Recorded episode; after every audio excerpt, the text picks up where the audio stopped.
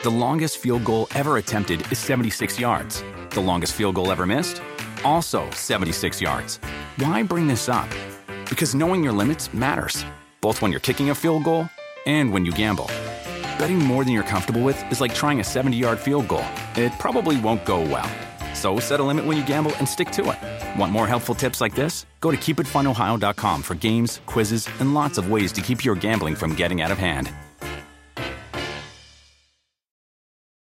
You want a beautiful lawn? Enter TruGreen, the easiest way to get a great lawn. Just water and mow, and they'll do the rest. Weed control, fertilization, aeration, and more. TruGreen is the official lawn care treatment provider of the PGA Tour, and they have a verified best price, which guarantees you the lowest price with no compromise on quality. You do you. Let TruGreen do your lawn care. Visit trugreen.com, T R U G R E E N.com to get the best lawn at the best price with the best people. Guaranteed.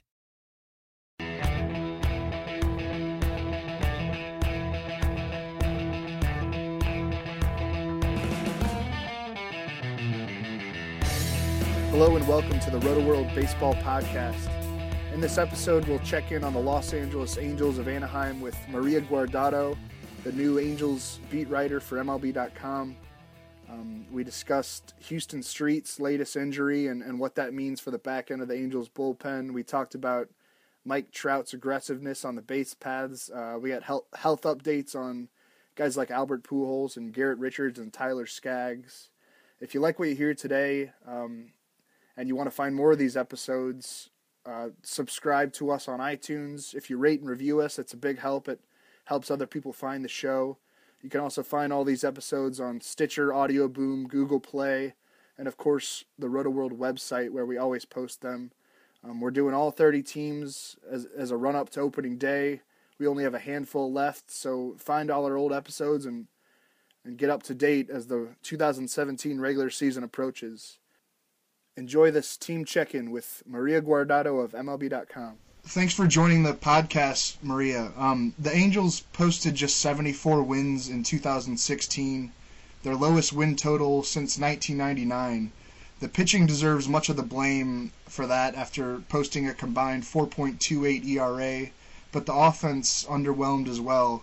Uh, this team has gone from 98 wins and an ALDS appearance in 2014 to 85 wins in a postseason list 2015 to the to the disaster that was last year. When you have a big payroll and a guy in Mike Trout who may go down as the greatest baseball player of all time, that organizational slide is obviously glaring. Um, after this offseason, a relatively quiet offseason, though they did make some moves, where does this team see itself leading into 2017? Is it, is it a contender? Is it kind of a rolling rebuilder? Um, where do they stand as an organization?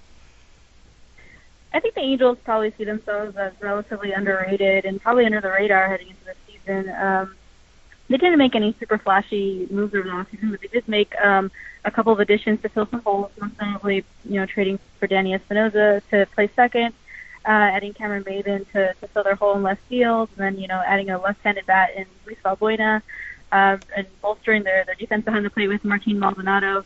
Um, you know, they also made you know a bunch of moves to kind of uh, try to bolster their pitching depth. Uh, you know, they signed Jesse Chavez to a one-year deal, mm-hmm. um, and he's probably going to be their fifth starter this season. Um, they also did like you know a lot of other random pickups uh, to to give themselves more pitching options. Uh, you know, picking up guys like Manny Banuelos and uh, Kirby Yates and like those kind of guys. So I think that you know they're they're probably if everything goes right for the Angels, I think they have the potential to to definitely contend. They're, but you know, they're also operating on with very little, like a very little safety net in terms of of their pitching. So you know, if one of their top starters gets hurt, I think that they'll probably be in trouble, and it could run and it could come back to hurt them like it did last year. So, you know, they're definitely not going to be the favorites in the American League West. Uh, you know, I think that distinction probably goes to the Astros, Mariners. You know, even the Rangers are probably going to be uh, projected to be better than them. But you know, they have a chance to, to contend if, if everything goes right for them.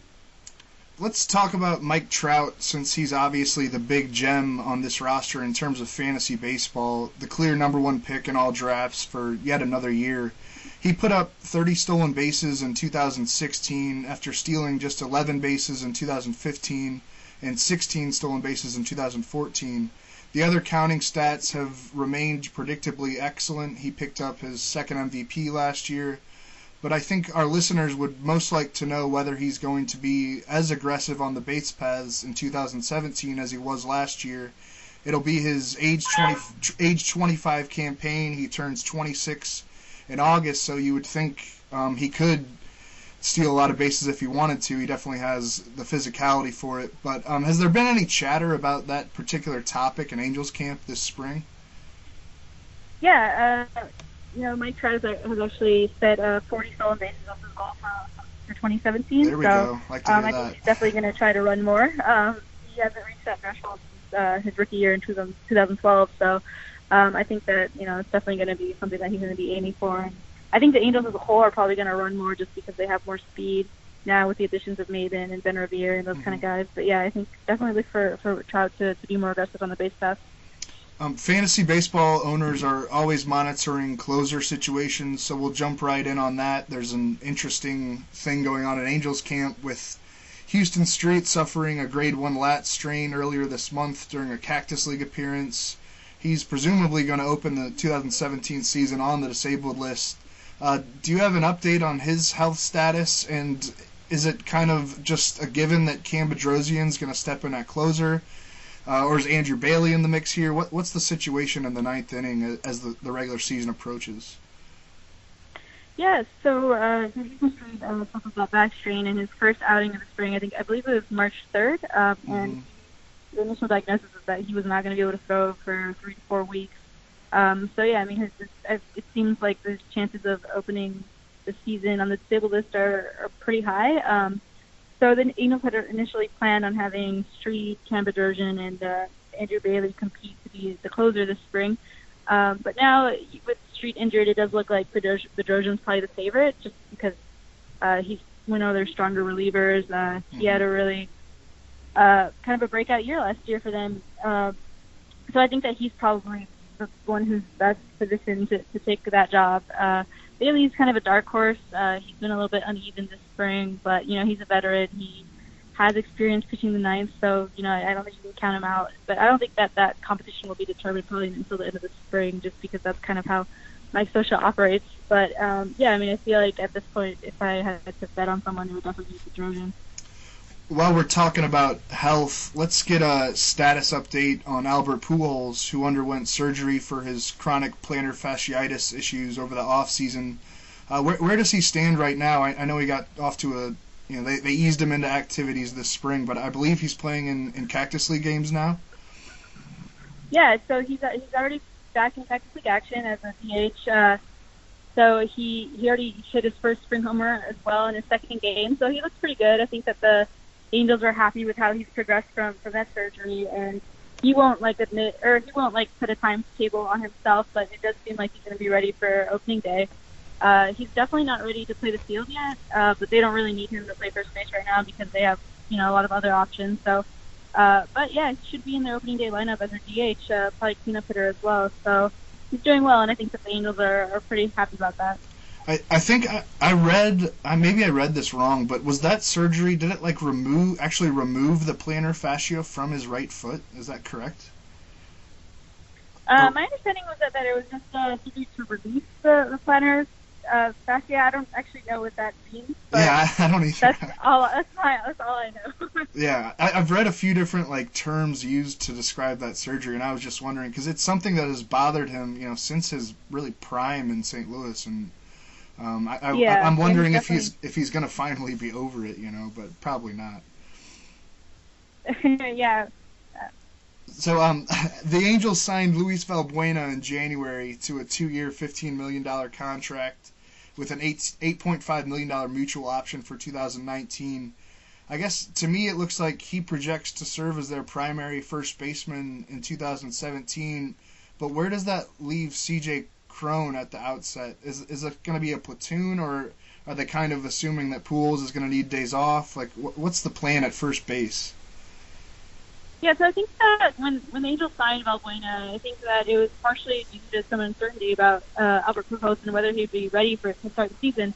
Um, you know, if he was wasn't going to be ready, then it kind of cleared up that situation because you know they could use Valbuena at first, and then Cron at DH, and there wouldn't be much of an issue.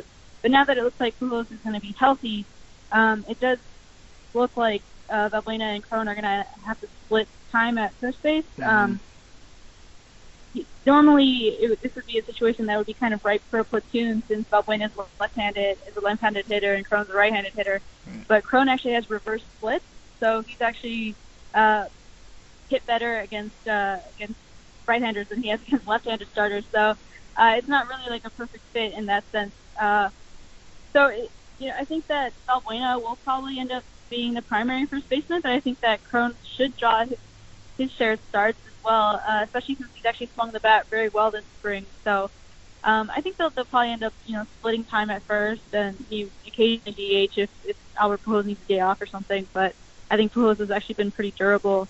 Uh, so you know, I think it might be time. It might be hard for them to squeeze in time there.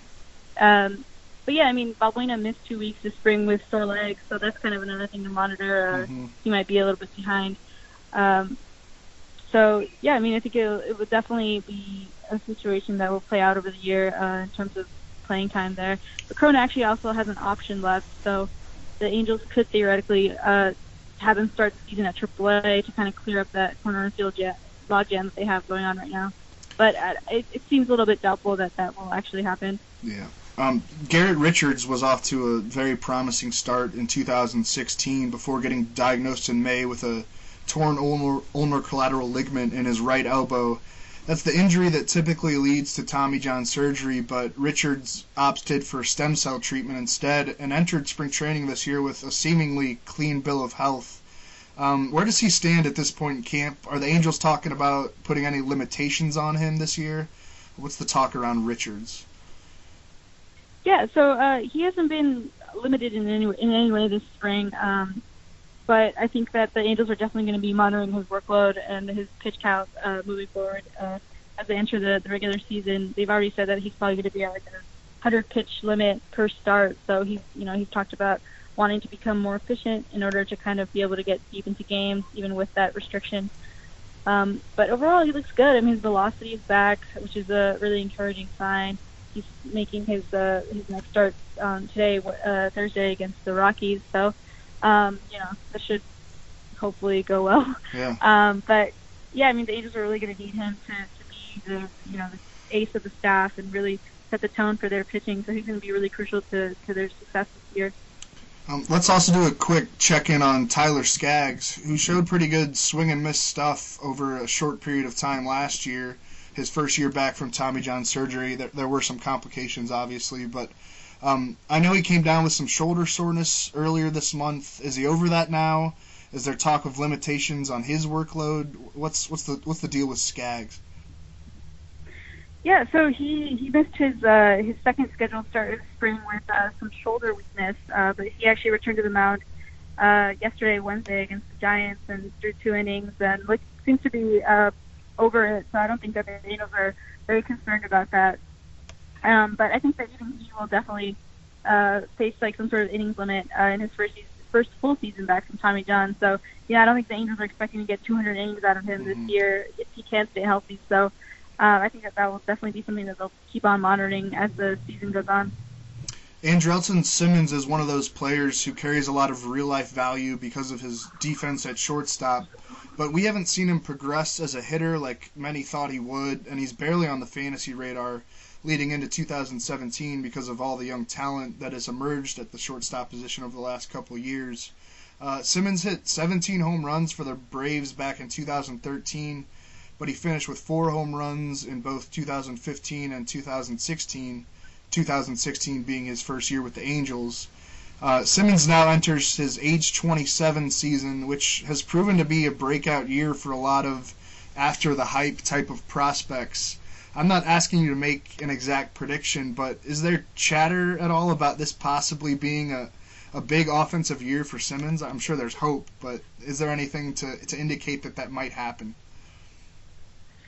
Yeah, I mean, well, I think he's still probably developing as a hitter. I mean, he did set career high in uh, his batting average and on base percentage last year, so I think that that was probably encouraging for the Angels to see, uh, even though he hasn't really displayed the the power that he did uh, that season that he was with the Braves. But um, I think he still has potential to grow. Um, you know, obviously he's probably always going to be known more for his work on on the defensive end than than on the offensive end. But I think that if he can take another step forward and you know continue to to be more of a threat at the plate, that you know the Angels would I would definitely help the Angels um, and really lengthen their lineup. Um, we usually wrap up these chats by uh, talking about players in the farm system who, who might make you know an impact in 2017, not necessarily for fantasy purposes, but just names to watch. I'm not that familiar with the Angels system. Um, are there any guys that that people should be paying attention to? Any anyone who was really impressed in camp this year? Yeah, so um, Alex Meyer is a guy who the Angels acquired last year in the trade for with the Twins for Hector Santiago, and he's one of the contenders for the fifth spot in the rotation. Um, he's had kind of command issues throughout his career, uh, but if he can really put it together, he could be a guy who could end up in the rotation this year, especially if there's any injuries or ineffectiveness or anything like that. Um, Nate Smith is a young left-hander, another guy who could also, uh, you know, seems uh, slated to, to potentially see time in the rotation, um, you know, sooner rather than later. Um, and another guy to watch would probably be right-hander uh, Keynan Middleton. He's a reliever. Uh, he reportedly his fastball was reportedly clocked up to 102 miles uh, last season in, in the minors. So he he'll probably end up being a factor in their bullpen uh, this summer. Uh, you know, he's kind of like their their top relief prospect. So, and their bullpen is a little leaky looking right now. So you know, it seems likely that he'll probably get a, a call up uh, sometime this year. So those are a few names to watch. Well, thanks so much for joining the podcast. Uh, you want to tell our listeners where they can track your work this spring and then throughout the summer? Sure, yeah. So, you know, you can follow my work at angels.com or follow me on Twitter at mi underscore guardado. I want to thank Maria again for joining us on the podcast. Uh, we're down the home stretch with these team check-in episodes. Only have a, a couple left, really, uh, before the 2017 regular season gets underway. If you like what you heard today, subscribe, rate, review, all of that on iTunes. It, it helps get the word out about the show. You can also find these episodes on Stitcher, Audio Boom, the Google Play Store, and of course the Roto World website. Follow me on Twitter at Drew Silv. That's D R E W S I L V. And as a reminder, my, my co host DJ Short and I have begun our weekly edition podcast where we break down the latest headlines and around the baseball world and, and how they relate to you know the fantasy world. Um, DJ and, and our colleague Ryan Boyer also broke down a, a Yahoo Friends and Family League draft, um, which you know it's a good way to find sleepers and and get get a read on what, what industry experts are, are thinking about certain players as we enter big time draft season. Thanks again for listening to the Roto World Baseball Podcast.